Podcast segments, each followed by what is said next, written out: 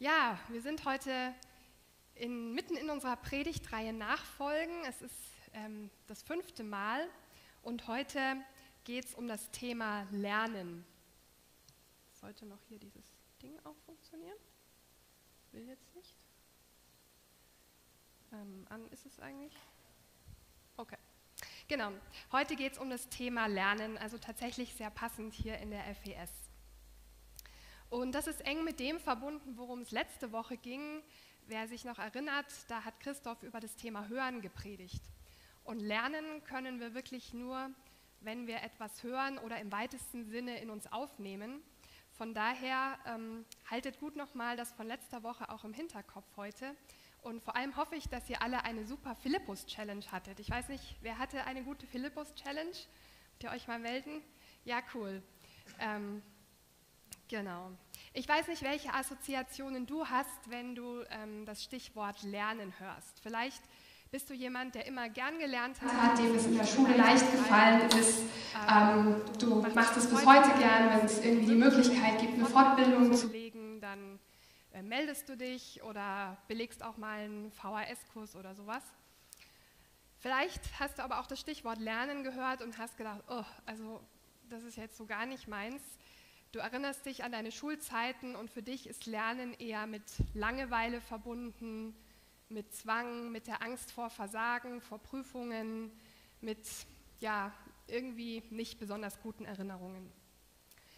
Ich bin grundsätzlich ein Typ, der eigentlich ganz gerne lernt. Äh, mir ist es auch in der Schule relativ leicht gefallen. Allerdings kann ich mich auch an Zeiten erinnern, äh, besonders in Mathe und Physik, wo es ziemlich äh, holprig war und ich auch mal die ein oder andere fünf nach Hause gebracht habe.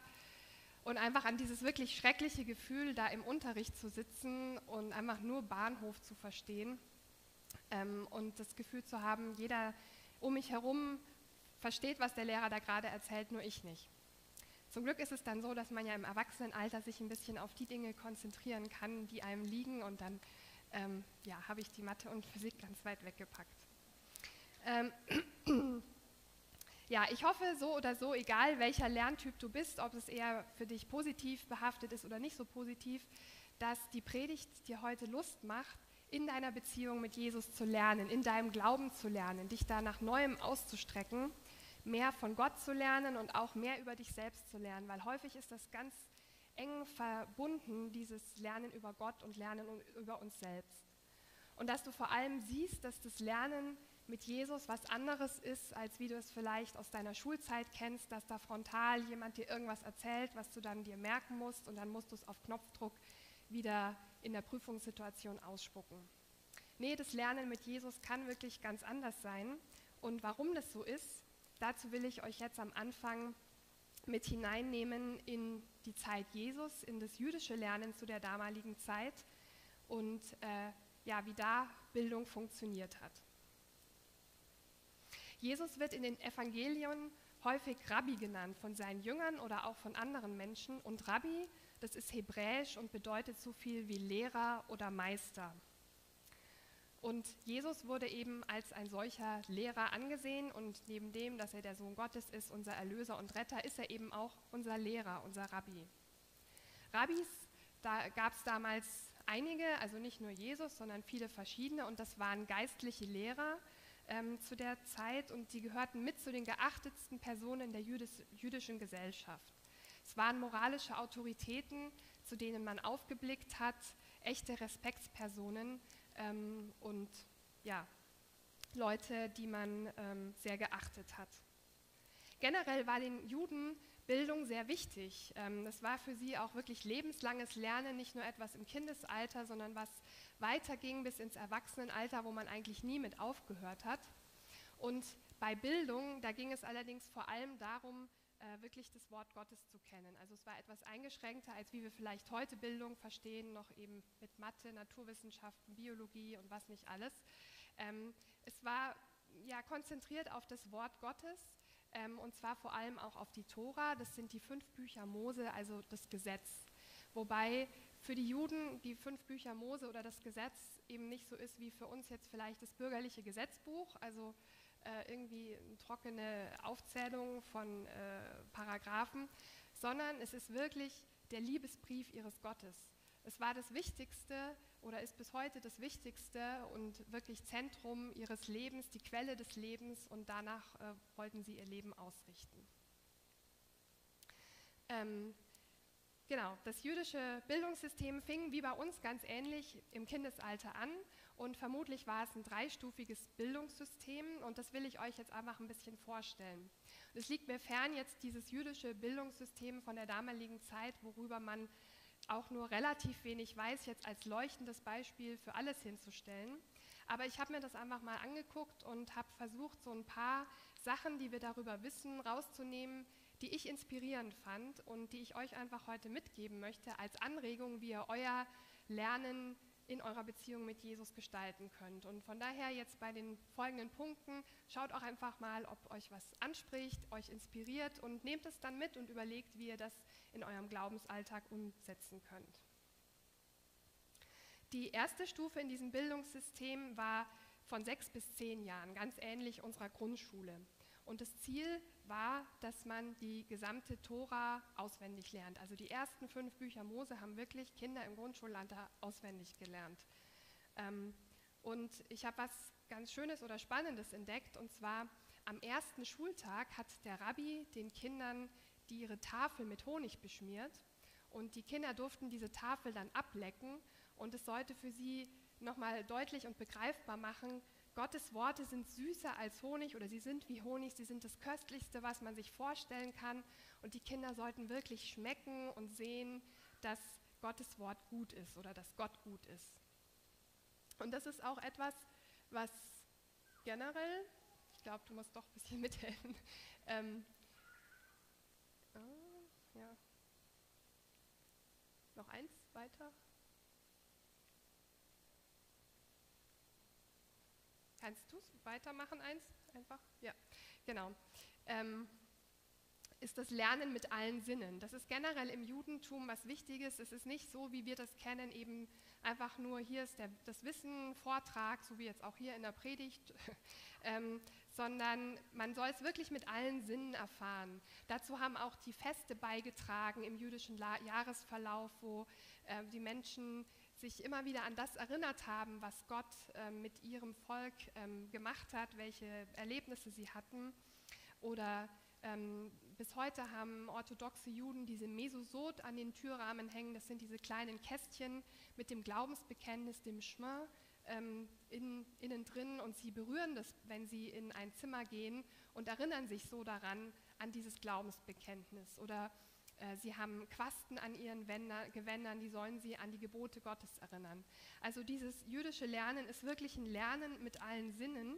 Und ähm, es gibt ja auch verschiedene Lerntypen. Ich weiß nicht, ob ihr davon schon mal gehört habt. Es gibt den auditiven Lerntyp, der besonders eben zum Beispiel durch einen Vortrag, durch eine Predigt lernt. Es gibt aber auch eher die visuellen Lerntypen, die eher auf äh, wenn sie was sehen, sich das gut einprägen können. Es gibt die kommunikativen Lerntypen, die besonders dann lernen, wenn sie ähm, mit anderen über etwas sprechen, diskutieren, sich damit auseinandersetzen. Und es gibt die haptischen oder motorischen Typen, die eben durch vor allem Praktisches und wenn sie etwas mit den Händen machen lernen. Und du kannst ja vielleicht auch mal überlegen, welcher Lerntyp du bist. Es gibt da auch im Internet verschiedene Tests und kannst schauen, ja, was würde mir dann vielleicht auch im Lernen in meiner Beziehung zu Jesus helfen? Ich hatte diesen Sommer so eine Art Lernprojekt. Und zwar ähm, hat meine Familie ein Haus in Österreich, das gehört mittlerweile meinem Cousin und mir. Und es hat einen sehr großen Garten und wann immer ich dort bin, heißt es auch vor allem sehr viel Gartenarbeit. Ich mache das eigentlich gerne, also ich mag Gartenarbeit und finde es auch sehr befriedigend, im Urlaub mal was zu machen, wo man dann am Abend sieht, was man gemacht hat und getan hat und wirklich ein Ergebnis. Und gleichzeitig, ähm, dadurch, dass einfach auch dieses Haus mit Besitz äh, verbunden ist und Verantwortung, empfinde ich es dort schon auch immer als etwas belastend, äh, was dort alles zu tun ist und kann dann oftmals auch nicht so gut schlafen, weil ich vor allem immer sehe, was noch alles zu tun ist und noch alles zu tun ist. Und ich hatte dann, bevor ich dorthin gefahren bin, die Idee, wie könnte ich äh, einfach diese Zeit mit Jesus intensiver machen und auch mit Gott in der Zeit was lernen. Und in der Bibel gibt es ja ganz viele Bibelstellen ähm, zum Thema Garten oder Landwirtschaft, Ackerbau. Und ich habe dann vorher gesucht und auch bei YouVersion einen englischsprachigen Bibelleseplan gefunden, wo es eben genau um dieses Thema Garten ging. Und ich habe dann jeden Morgen mir die entsprechende Andacht durchgelesen und es waren wirklich ganz viele Bibelstellen zu diesem Thema Garten, Ackerbau. Und wenn ich dann eine Stunde später im Garten saß und mit den Händen in der Erde gewühlt habe und das Unkraut ausgerupft habe, dann habe ich wirklich noch mal ganz anders über diese Bibelstellen nachdenken können, die ich morgens gelesen habe, weil ich es eben wirklich auch mit den Händen erlebt habe und durfte in der Zeit wirklich viel von und mit Gott lernen. Und ja, vielleicht gibt es bei dir auch sowas, wo du einfach eine ganz allgemeine praktische Tätigkeit mit Lernen verbinden kannst, die, die Bibelstellen dazu suchst, einfach mal als Inspiration. Und zurück zu dem jüdischen Bildungssystem. Ähm, eben dadurch, dass es schon in der Grundschule mit den fünf Büchern Mose anfing, ist es wirklich das, ja, die Bibel und die eigene Bibelkenntnis die Basis allen Lernens ist, also die Grundlage von allem. Und deswegen auch für uns als Christen, die Bibel ist auch unsere Lebensgrundlage, unsere Quelle des Lebens und sie ist wirklich ja, die Basis allen Lernens. Es ging dann weiter zwischen 10 und 14 Jahren. Ähm, da hat man dann den Rest der hebräischen Schriften auswendig gelernt, das heißt das komplette Alte Testament. Also mit 14 Jahren konnten wirklich viele jüdische Jugendliche das komplette Alte Testament auswendig. Und ganz wichtig, in diesem Zeitabschnitt haben die dann auch ähm, die Kunst des jüdischen Fragens und Antwortens gelernt. Es begegnet uns auch häufiger in der Bibel und ist ein ganz wichtiger Teil des jüdischen Denkens, das eben oftmals nicht so ist, wie wir das kennen, mit hier ist eine Frage und hier ist die ganz klare Antwort, sondern man nähert sich der Lösung oder der Antwort sozusagen eher kreisend oder in einem Prozess. Das kann man sich so vorstellen, wenn bei uns ein Lehrer fragt, was ist 2 plus 2, dann erwartet er, dass der Schüler die Antwort 4 gibt. Und wenn ein jüdischer Rabbi fragt, was ist 2 plus 2, dann wäre die Antwort des Schülers eher so etwas wie, was ist 16 geteilt durch 4? Also der Schüler zeigt damit, er hat genau verstanden, um was es geht und er kann dieses Wissen anwenden und sozusagen weiterentwickeln. Es geht also nicht nur darum, dass man was Gelerntes beherrscht, sondern dass man es wirklich selbst verarbeitet, versteht und dann anwendet und dass die Kinder mit der Schrift interaktiv umgehen können. Und man sieht es auch in den Evangelien bei Jesus und oftmals ist uns das, was uns auch ein bisschen an Jesus frustriert, ähm, er wird was gefragt und anstatt eine klare, deutliche Antwort zu geben, stellt er eher eine Gegenfrage. Und wir hätten eigentlich gern, jetzt komm noch zum Punkt, wir würden es auch gern wissen, aber er, für uns ist es dann eher rätselhaft. Aber für dieses jüdische Denken und ähm, Entwickeln von Sachen ist es ganz normal. Wir haben das zum Beispiel in Lukas 10, da äh, wird Jesus gefragt, was muss ich tun, damit ich das ewige Leben habe? Und Jesus fragt zurück, was steht in der Bibel? Also derjenige soll das selbst äh, mal sich durchdenken. Oder die Schriftgelehrten fragen, aus welcher Vollmacht tust du das? Und Jesus sagt daraufhin, ich möchte euch eine Gegenfrage stellen. Die Taufe des Johannes, war sie vom Himmel oder von Menschen? Und ähm, das zeigt einfach, dieses Lernen ist auch ein Dialog. Also es geht nicht darum, eine, ein Wissen einfach zu haben und dann friss oder stirb, sondern man kann sich damit auseinandersetzen, man kann mit anderen darüber diskutieren. Vor vier Jahren war ich in Israel und hatte da die Möglichkeit, in Jerusalem auch eine Synagoge zu besuchen. Wir selber durften ähm, nicht äh, jetzt unten hin, sondern nur auf die Empore, aber von dieser Empore konnte man wunderbar das ganze Geschehen in der Synagoge beobachten. Und ähm, die Synagoge ist wirklich so ein Ort des Lernens für Juden. Und hier, wie ihr das auf dem Bild hoffentlich einigermaßen seht, vielleicht kann man das Licht noch ein bisschen ausmachen, ähm, sitzt hier vorne ähm, ein Rabbi mit vier Schülern und ähm, die lernen da wirklich. Also es ist nicht wie bei uns ein total sakraler Raum in der Kirche, herrscht normalerweise Stille, es ist ganz ruhig und äh, es bewegt sich nicht viel. Nee, die sitzen da in der Synagoge und lernen wirklich mit ihrem Rabbi. Es waren vier Schüler und die sind auch immer wieder aufgestanden, haben sich hinten irgendwelche Bücher dazugeholt ähm, und haben so gelernt. Ein bisschen weiter vorne ähm, sieht man da so einen einzelnen äh, jungen Mann sitzen, der eben für sich allein gelernt hat. Und ähm, sieht man jetzt wahrscheinlich nicht so gut, aber er hat an den Händen diese Gebetsriemen der Juden. Also das ist auch wieder so etwas, womit sie sich quasi haptisch an Dinge erinnern. Und der wurde in dem Moment, wo das Foto entstanden ist, gerade von einem anderen Mann angesprochen, der da äh, weiter rechts steht. Also man kann sich da auch ansprechen, mal was fragen oder beantworten. Und eigentlich ist dieser Mann, der äh, da eben gerade steht, die ganze Zeit auf und ab gegangen und hat halblaut vor sich hingemurmelt. Und auch so werden dort eben, wird da zum einen gebetet, aber auch Sachen gelernt. Oder die haben sich auch zum Teil, während sie in der Bibel gelesen haben, vor und zurück bewegt. Also es war total spannend, man hätte da echt stundenlang zugucken können, einfach was da alles an diesem Vormittag in der Synagoge passiert ist. Ja, das ist dieses Lernen als Dialog und dann auch Lernen eben als Prozess, als Ringen mit etwas. Wir dürfen, ähm, ja, müssen nicht sofort eine Antwort erwarten, sondern ähm, dürfen eben ja auch ruhig mal die Geduld aufwenden und etwas bisschen durchbuchstabieren, uns damit ähm, ja, ein bisschen plagen und so, aber irgendwann kommen wir dann zu der Antwort. Der dritte äh, Stufe sozusagen in diesem jüdischen Bildungssystem war dann die Bet Midrash. Da durften allerdings nur die Besten der Besten weitermachen. Das war so ungefähr ab 15 und die Besten wurden dann dazu ausgebildet, selbst Rabbiner zu werden. Und weil ähm, die Rabbis solche geachteten Personen in ihrer Gesellschaft waren, war das natürlich auch der Traum von vielen, Rabbi zu werden. Aber eben nur die Besten, die konnten es auch werden. Und es lief normalerweise so ab, dass ähm, man sich einen Rabbi suchte, dessen Jünger man werden wollte. Und dann ist man zu dem hingegangen. Und es gab dann wie eine Art Vorstellungs- oder Bewerbungsgespräch. Der Rabbi hat ein Gespräch mit einem geführt und hat geschaut, hat es dieser äh, junge Mann wirklich drauf? Ist er wirklich richtig gut? Und nur wenn er dann wirklich so gut war und wenn er überzeugt hat und gezeigt hat, er kann die Tora, er kann dieses äh, jüdische äh, Fragen und so weiter, dann hat der Rabbi ihn angenommen. Und ähm, in der Folge hat dann dieser Jünger wirklich alles getan, was der Rabbi getan hat. Er ist, hat ihn wirklich nachgeahmt. Also das ist dieses Nachfolgen. Ähm, der hat äh, versucht, so zu gehen wie sein Rabbi. Er hat versucht, genauso zu reden wie sein Rabbi so zu studieren wie sein Rabbi, die Tora so auszulegen wie sein Rabbi, so zu äh, lehren oder predigen wie sein Rabbi.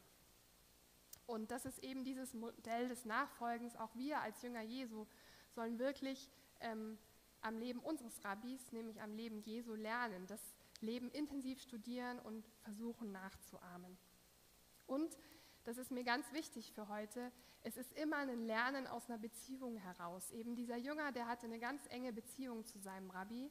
Die Jünger Jesu hatten eine intensive Beziehung zu Jesus.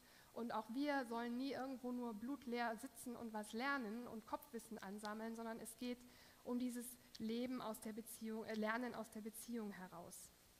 Im Griechischen steht häufig, wenn wir das Wort Lernen lesen, das Wort Mateteuo.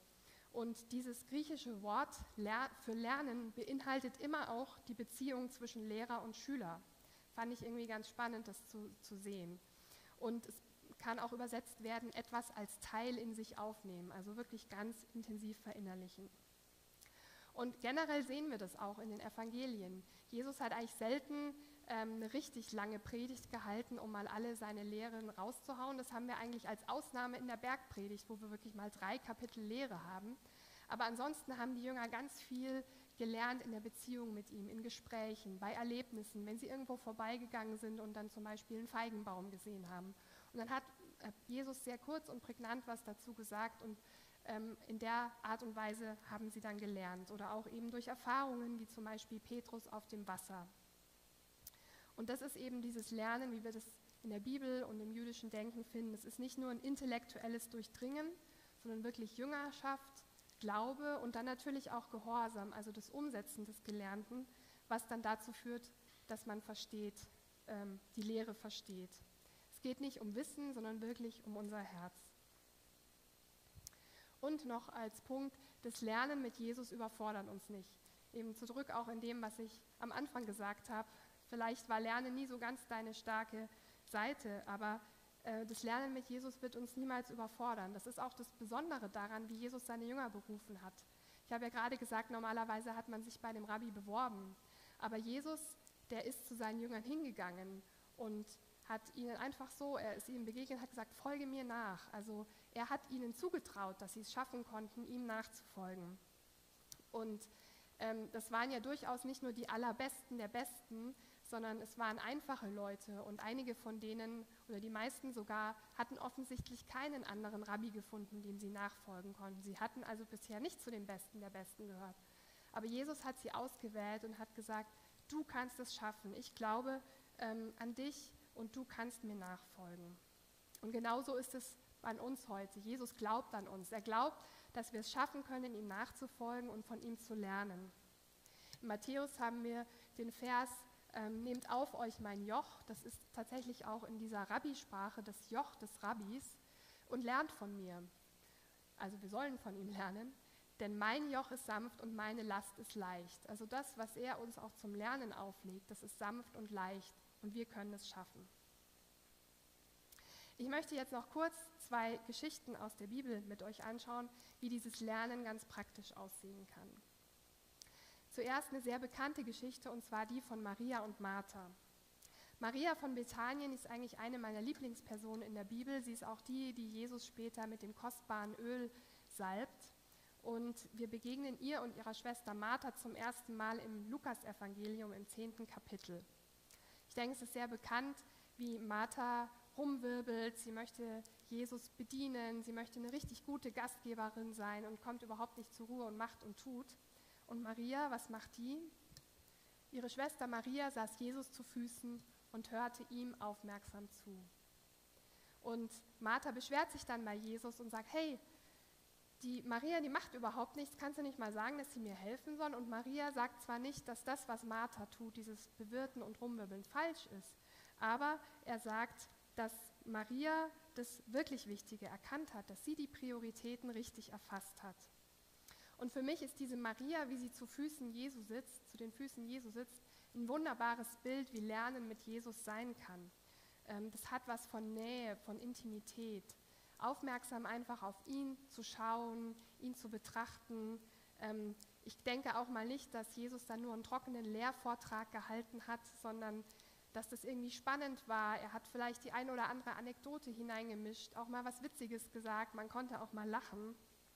Und es geht um so eine Herzensbeziehung, äh, wie sie da auch drin liegt. Darum, dass wir eben nicht nur mit dem Kopf lernen, sondern wirklich mit dem Herzen begreifen. Und wie kann so ein Maria-Moment für uns heute aussehen?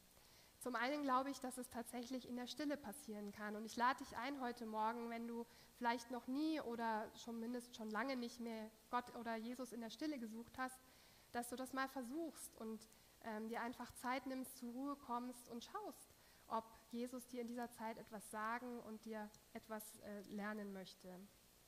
Meiner Erfahrung nach sind diese stillen Momente oft gar nicht so still, äh, weil nämlich Gott dann wirklich sehr laut und deutlich auch zu uns sprechen möchte. Ich habe auch gute Erfahrungen mit solchen Maria-Momenten beim Spazierengehen gemacht oder wenn ich mal einen Tag wandern gehe, äh, wenn ich einfach ähm, die Natur habe auf mich wirken lassen und oftmals wird dann das, was ich in der Natur wahrnehme, zu, wie so zu Gleichnissen. Und Gott spricht dazu zu mir, dadurch zu mir und bringt mir etwas bei. Es kann aber auch vielleicht wirklich bedeuten, dass du dich mal hinsetzt zu den Füßen Jesu, so wie Maria, aber eine Bibel mitnimmst und mehrere Bibeln, verschiedene Übersetzungen, eine Studienbibel dazu, ein Lexikon und dich so richtig vergräbst und mal so richtig forscht und in die Tiefe, in die Tiefe gehst. Und was ganz wichtig ist, ich glaube, dass es wichtig ist, wenn wir lernen wollen, dass wir auch mal unsere Komfortzone verlassen. Weil wir dann lernen, wenn wir nicht immer das Gleiche machen, sondern wenn wir auch mal was Neues ausprobieren.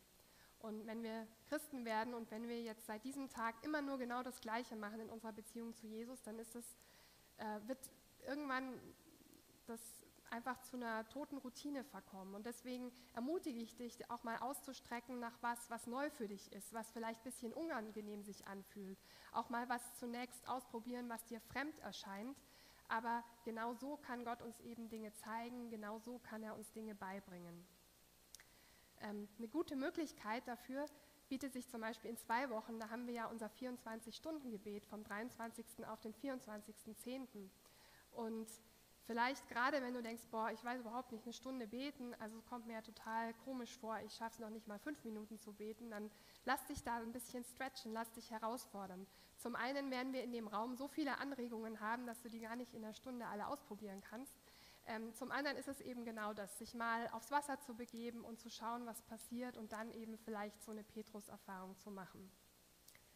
Finde einfach heraus, was zu dir passt, auch zu dir und deinem Lärmtyp passt und dann versuch mal was Neues, setz dich neuen Dingen aus und ähm, streck dich nach neuen Erfahrungen mit Gott aus.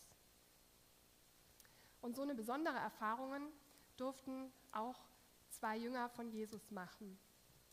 Auch die Geschichte ist relativ bekannt, es sind die Emmaus-Jünger. Es waren zwei Jünger, die ähm, nach der Kreuzigung Jesu äh, ziemlich geknickt waren und äh, voller Traurigkeit unterwegs waren von Jerusalem nach Emmaus. Das waren ungefähr elf Kilometer, das heißt, sie haben so zwei bis drei Stunden für diesen Weg gebraucht. Und sie sind da gegangen und haben sich unterhalten über das, was passiert ist und ähm, ja, ihrer Verzweiflung, ihrer Traurigkeit Ausdruck gegeben. Ich finde es toll, dass diese beiden Jünger jetzt eine ganz besondere Lernerfahrung machen durften, ähm, weil es waren nicht Jünger aus dem engeren Jüngerkreis, also von den zwölf beziehungsweise damals dann noch elf Jüngern Jesu, sondern es waren Jünger aus dem weiteren Jüngerkreis. Das heißt, nicht nur die ganz besonders Erwählten oder Wichtigen dürfen solche Lernerfahrungen machen, sondern wirklich alle. Und es war ja für sie eine durchaus schwierige Situation, eine verzweifelte Situation. Alle ihre Hoffnungen waren zerstört. Aber meiner Erfahrung nach ist es auch so, dass wir oft die besten Lernerfahrungen in den schwierigsten Situationen machen dürfen. Bei mir war das zum Beispiel so, als ich äh, meinen Vater im Sterben und äh, begleitet habe und er dann eben auch gestorben ist, ich zu dem Zeitpunkt ganz alleine mit ihm war. Es war alles andere als eine leichte oder angenehme Zeit, aber in dieser Zeit hat sich Gott mir auf eine Art und Weise offenbart und ich durfte Dinge darüber lernen, wie er ist, ähm, die, ja, die ich sonst nicht hätte machen können und die sich ganz tief in mir eingebrannt haben und die ich niemals vergessen werde. Jesus fragt diese Jünger dann, worüber sie sprechen. Also Jesus begegnet ihnen und sie erkennen ihn zunächst nicht. Ähm, und er fragt sie, worüber sie sprechen. Und ich finde es auch toll. Sie dürfen sich erstmal einfach ihrem Herzen Luft machen. Er kommt auch nicht gleich mit der Keule, hier, das ist das Wissen, sondern sie dürfen erstmal erzählen. Und sie erzählen dann von ihren Hoffnungen, die sie hatten. Sie hatten nämlich gehofft, dass es eben der Christus sei, der Israel retten und erlösen werde. Das war damals eine sehr weit verbreitete Vorstellung, dass der Messias kommen würde und sie zum Beispiel auch von der Herrschaft der Römer ähm, befreien würde. Und es zeigt uns, diese beiden Jünger, die hatten also durchaus einiges gelernt. Sie kannten die Schrift und ähm, sie wussten, was es da für Verheißungen gab, aber irgendwie hat es alles noch nicht so einen rechten Sinn für sie ergeben. Auch die Andeutungen Jesu, dass er sterben und am dritten Tage auferstehen würde. Also sie sind nicht so ganz durchgedrungen. Und Jesus nennt sie dann auch Unverständige, beziehungsweise dass sie träge im Herzen sind. Und ich habe überlegt, warum nennt Jesus sie träge im Herzen? Und vielleicht ist es genau dieser Grund, dass sie zwar irgendwie lernwillig waren, aber nicht so bis zum letzten durchgedrungen sind. Sie haben sich nicht aufgemacht, diese ganzen Ereignisse bis zum letzten zu verstehen, sondern haben dann irgendwie kurz davor aufgegeben und waren einfach traurig geknickt und haben gedacht, nee, irgendwie wird es jetzt hier alles nichts. Und Jesus beginnt dann, ihnen die Schrift auszulegen. Und zwar beginnt er wirklich ganz vorne bei Moses und arbeitet sich dann bis zu den Propheten vor. Und auch da sehen wir wieder die Bibel als Quelle allen Wissens und vor allem auch die Bibel im Zusammenhang. Da sind nicht nur einzelne Verse, die man mal sich hier und da rauspickt, sondern es ist wirklich das große Ganze, die große Heilsgeschichte der Bibel. Und es ist für uns auch immer wieder wichtig, dass wir uns damit auseinandersetzen, um einfach Zusammenhänge besser zu verstehen oder einordnen zu können. Zu diesem Zeitpunkt erkennen die Jünger Jesus immer noch nicht und sie bitten Jesus dann, noch bei ihnen zu bleiben, mit ihnen einzukehren. Und erst als er dann mit ihnen das Brot bricht, erkennen sie, dass es Jesus ist, aber in diesem Moment verschwindet er dann auch. Und jetzt aber sozusagen das, worauf ich auch bei dieser Geschichte raus will, reflektieren Sie nochmal diese Zeit mit Jesus, als sie zwei bis drei Stunden mit ihm gewandert sind und er ihnen die Schrift erklärt hat. Und sie sagen, brannte nicht unser Herz, als er uns die Schriften auslegte. Oder in anderen Übersetzungen heißt es auch, wurde es uns nicht seltsam warm ums Herz. Und das finde ich so toll. So darf Lernen mit Jesus sein. Es ähm, ist nicht irgendwas Kopfloses, nur Rationales, sondern wir dürfen was dabei fühlen. Unser Herz darf warm werden. Es ist ein emotionales ähm, Geschehen. Und es geht immer eben um dieses Lernen in der Beziehung mit ihm, nie darüber, nur etwas über ihn zu lernen. Es geht nie nur darum, irgendwie Wissen zu erlangen, sondern dieses Wissen, so wie die Jünger auf dem Spaziergang mit ihm durchzusprechen, zu verinnerlichen. Und vielleicht sagst du jetzt, naja, also die Jünger, die hatten ja jetzt auch Glück. Jesus ist ja wirklich mit denen zwei, drei Stunden gewandert. Und wenn ich das könnte, dann würde ich heute auch sofort um die Bären sehen, wandern mit Jesus zusammen und der könnte mir dann mal alles Mögliche erklären. Das wäre eine richtig tolle Lernstunde, würde ich auch machen. Jetzt geht es natürlich so in der Form nicht mehr, aber ähm, Jesus hat uns einen Lehrer hinterlassen, den Heiligen Geist. In Johannes 14, 26 heißt es, doch wenn der Vater den Ratgeber als meinen Stellvertreter schickt, und damit meine ich den Heiligen Geist, wird er euch alles lehren und euch an alles erinnern, was ich euch gesagt habe. So der Heilige Geist ist unser Lehrer. Und ähm, ich will nicht sagen, dass es immer leicht ist, dass wir immer dann, wenn wir sagen, jetzt will ich gerne was lernen, sofort eine tolle Lernerfahrung machen. Ich glaube schon, dass wir immer wieder eben darum ringen müssen und uns auch aufraffen müssen. Aber wir werden Dinge mit Gott und über Gott lernen, weil Gott ist ein Gott, der sich uns gerne zeigen will, der sich uns gerne offenbaren will, der es liebt, wenn wir mehr von ihm entdecken. Und wenn wir den Heiligen Geist wirklich in alles mit einbeziehen, was wir erleben, wenn wir mit ihm ganz natürlich und unverkrampft unterwegs sind, dann kann uns wirklich alles zur Lernerfahrung werden. Das Schöne, das, was gut läuft, wofür wir dankbar sind, genauso wie das Schwere, das Schwierige. Genauso wie das Witzige, das Lustige und auch das Traurige oder Ernste. Alles kann uns zur Lernerfahrung werden. Ich habe das einmal ähm, so erlebt ähm, in dem Winter, bevor ich hier nach Stuttgart umgezogen bin. Ich hatte in Düsseldorf gelebt und es war einfach die Frage, ob ich mich beruflich hier runter verändern will. Und es fiel mir wirklich sehr schwer. Ich hatte einerseits Lust dazu, andererseits wusste ich nicht, ob ich das hinbekomme ähm, einfach nach zwölfeinhalb Jahren in einer Stadt nochmal alle meine Freunde, meine Beziehungen zu verlassen und in einer anderen Stadt völlig neu anzufangen. Und wie ich dann sowas gerne mache, habe ich einen stillen Tag eingeplant und ähm, habe dann im Winter eine Schneewanderung gemacht und hatte es vorher mir so rausgesucht und da stand auch irgendwie, dieser, Schnee, dieser Weg würde geräumt sein und alles gut. Und als ich dann in Garmisch stand vor dem Weg und da eben den Aufstieg machen wollte, da stand ich erstmal vor äh, einem überhaupt nicht geräumten Pfad und ich hatte nur Glück, dass vor mir schon jemand diesen Weg aufgestiegen war und ich hatte also Fußstapfen, in die ich dann auch wirklich treten konnte, ähm, damit ich halt nicht komplett in den Tiefschnee einsinke. Und ich bin dann in diesen Fußstapfen aufgestiegen, war dann irgendwann oben und dann war das so ein Rundweg, wo ich dann eben auf der anderen Seite wieder hätte absteigen sollen. Und ich habe dann da leider diesen Weg komplett verloren und habe nicht mehr wiedergefunden und bin querfeldein über eine Wiese gestapft, bin dann bis hier irgendwie in den Tiefschnee eingesackt und das Einzige, was mir gezeigt hat, dass das da irgendwo hingehen muss, war, dass da so Tiefschnee-Skispuren waren. Also es waren schon Leute da irgendwie vorher durch den Tiefschnee abgefahren.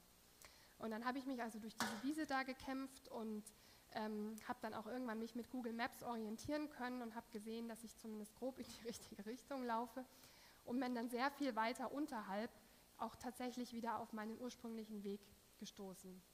Und ich habe dann überlegt, gehe ich jetzt direkt runter und zum Zug wieder zurück, äh, weil ich auch pitschnass war, also meine äh, Hose war total nass, das Wasser oder der Schnee war dann auch in die Schuhe gekommen und eigentlich war ich ja so ein bisschen frustriert. ähm, oder ob ich doch noch mal ein Stück diesen Weg aufsteige, weil eigentlich wäre auf dem Weg ein Kirchdorf gewesen, was ich mir hätte angucken wollen. Es hätte da auch einen Gasthof gegeben. Und ich habe dann also irgendwann entschieden, nee, ich wollte jetzt diesen Weg gehen und ich wollte den auch über dieses Kirchdorf gehen, also steige ich da jetzt wieder auf und gehe da noch hin. Und während ich dann wieder aufgestiegen bin, ihr könnt euch vorstellen, mit dem ganzen Weggesuche und so habe ich eigentlich gar nicht groß jetzt über meine Situation da gebetet und nachgedacht, sondern war vor allem mit anderen beschäftigt. Und aber als ich dann wieder aufgestiegen bin zu dem Kirchdorf, hat Gott zu mir gesprochen und er hat nochmal gesagt, schau so, wie du da diese Fußstapfen am Anfang in die reingetreten bist, so gehe ich auch vor dir her. Und das heißt nicht, dass es immer leicht werden wird, aber da sind eben schon diese Fußstapfen. Und ähm, gleichzeitig habe ich auch was über mich gelernt, weil er hat gesagt, ja, und schau mal, so wie du jetzt hier auch diese Wanderung machst, du lässt dich nicht unterkriegen, du findest irgendwie deinen Weg und machst das. So wird es auch sein, äh, wenn du nach Stuttgart gehst und du kannst es dir auch zutrauen. Und es war wirklich eine total tolle Erfahrung. Ähm, und wie ich sage, solche Lernerfahrungen, ich glaube, die, die brennen sich uns auch gut ins Gedächtnis ein, weil, weil wir sie so schnell dann nicht mehr vergessen. Ich habe was über Gott gelernt, wie er ist, und ich habe was über mich gelernt. Und ich lade euch wirklich ein, jetzt auch euch einfach wieder neu nach solchen Lernerfahrungen mit Gott und mit Jesus auszustrecken. Und auch heute gibt es eine Challenge. Diesmal keinen Baum, keine äh, Nathanael-Challenge, keine Philippus-Challenge, sondern eine Emmaus-Challenge. Ähm, die Emmaus-Challenge ist, dass ihr diese Woche euch versucht, Zeit zu nehmen, 30 Minuten einfach mal spazieren zu gehen. Rauszugehen, wenn die Sonne schön scheint, vielleicht geht es noch heute Nachmittag. Und ihr könnt am Anfang ruhig eine Weile beten, ähm, eure ja, Gedanken, das, was euch beschäftigt, an Jesus abgeben, einfach damit ihr zur Ruhe kommt.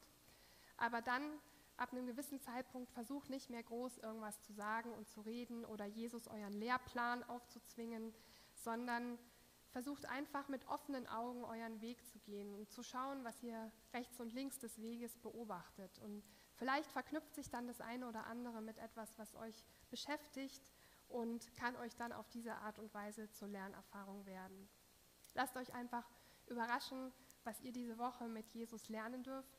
Und ja, ich fände es toll, wenn ihr solche brannte nicht euer Herzmomente habt, wo ihr hinterher sagen könnt, boah, da ist mir echt richtig warm ums Herz geworden. Ähm, das wäre schön, auch wenn vielleicht nächste Woche jemand davon berichten will. Genau, das Lobpreisteam darf jetzt auch gerne vorkommen. Äh, wir werden jetzt eine Zeit haben, wo ihr einfach auch nochmal das reflektieren dürft und wenn du spürst in deinem Herzen, ja, da ist was, das will ich eigentlich gerade lernen. Oder ich brauche Mut dazu, mich mal auch aus meiner Komfortzone herauszubegeben, dann ähm, könnt ihr jetzt gerne vorkommen und mit anderen dafür beten. Auch wenn es was gibt aus der Predigtserie, aus den vergangenen Predigten, wo ihr gerne nochmal was mit Gott festmachen möchtet, dann lade ich euch ein, das nicht nur alleine zu tun, sondern wirklich mit jemand anderem zusammen. Und natürlich wenn ihr ganz allgemein gerade herausgefordert seid in eurem Leben und Gebet braucht, könnt ihr auch dafür gerne kommen. Es sind Leute da, die mit euch einstehen und beten. Und ich möchte jetzt zum Abschluss auch noch mit uns beten. Gott, ich danke dir, dass du ein Gott bist, an dem es immer noch Neues und mehr zu entdecken gibt wo wir nie fertig sind mit Lernen, weil wir immer noch mehr lernen dürfen. Und ich bitte dich, dass du uns ganz neu Neugierde gibst, mehr von dir zu entdecken, nicht immer in dem zu bleiben, was gewohnt ist, was wir schon wissen, sondern wirklich Neues zu entdecken, zu lernen. Ich bitte dich, dass du uns den Mut gibst, dich auch unsere Komfortzone zu verlassen, uns aufs Wasser zu begeben und zu schauen, was passiert. Ich bitte dich, dass du uns jetzt in dieser kommenden Woche wirklich positive Lernerfahrungen schenkst. Unsere Herzen brennen, dass uns warm wird und dass wir neue Schritte im Glauben gehen können, weil wir Neues verstanden haben, weil wir Neues begriffen haben. In deinem Namen, Herr Jesus.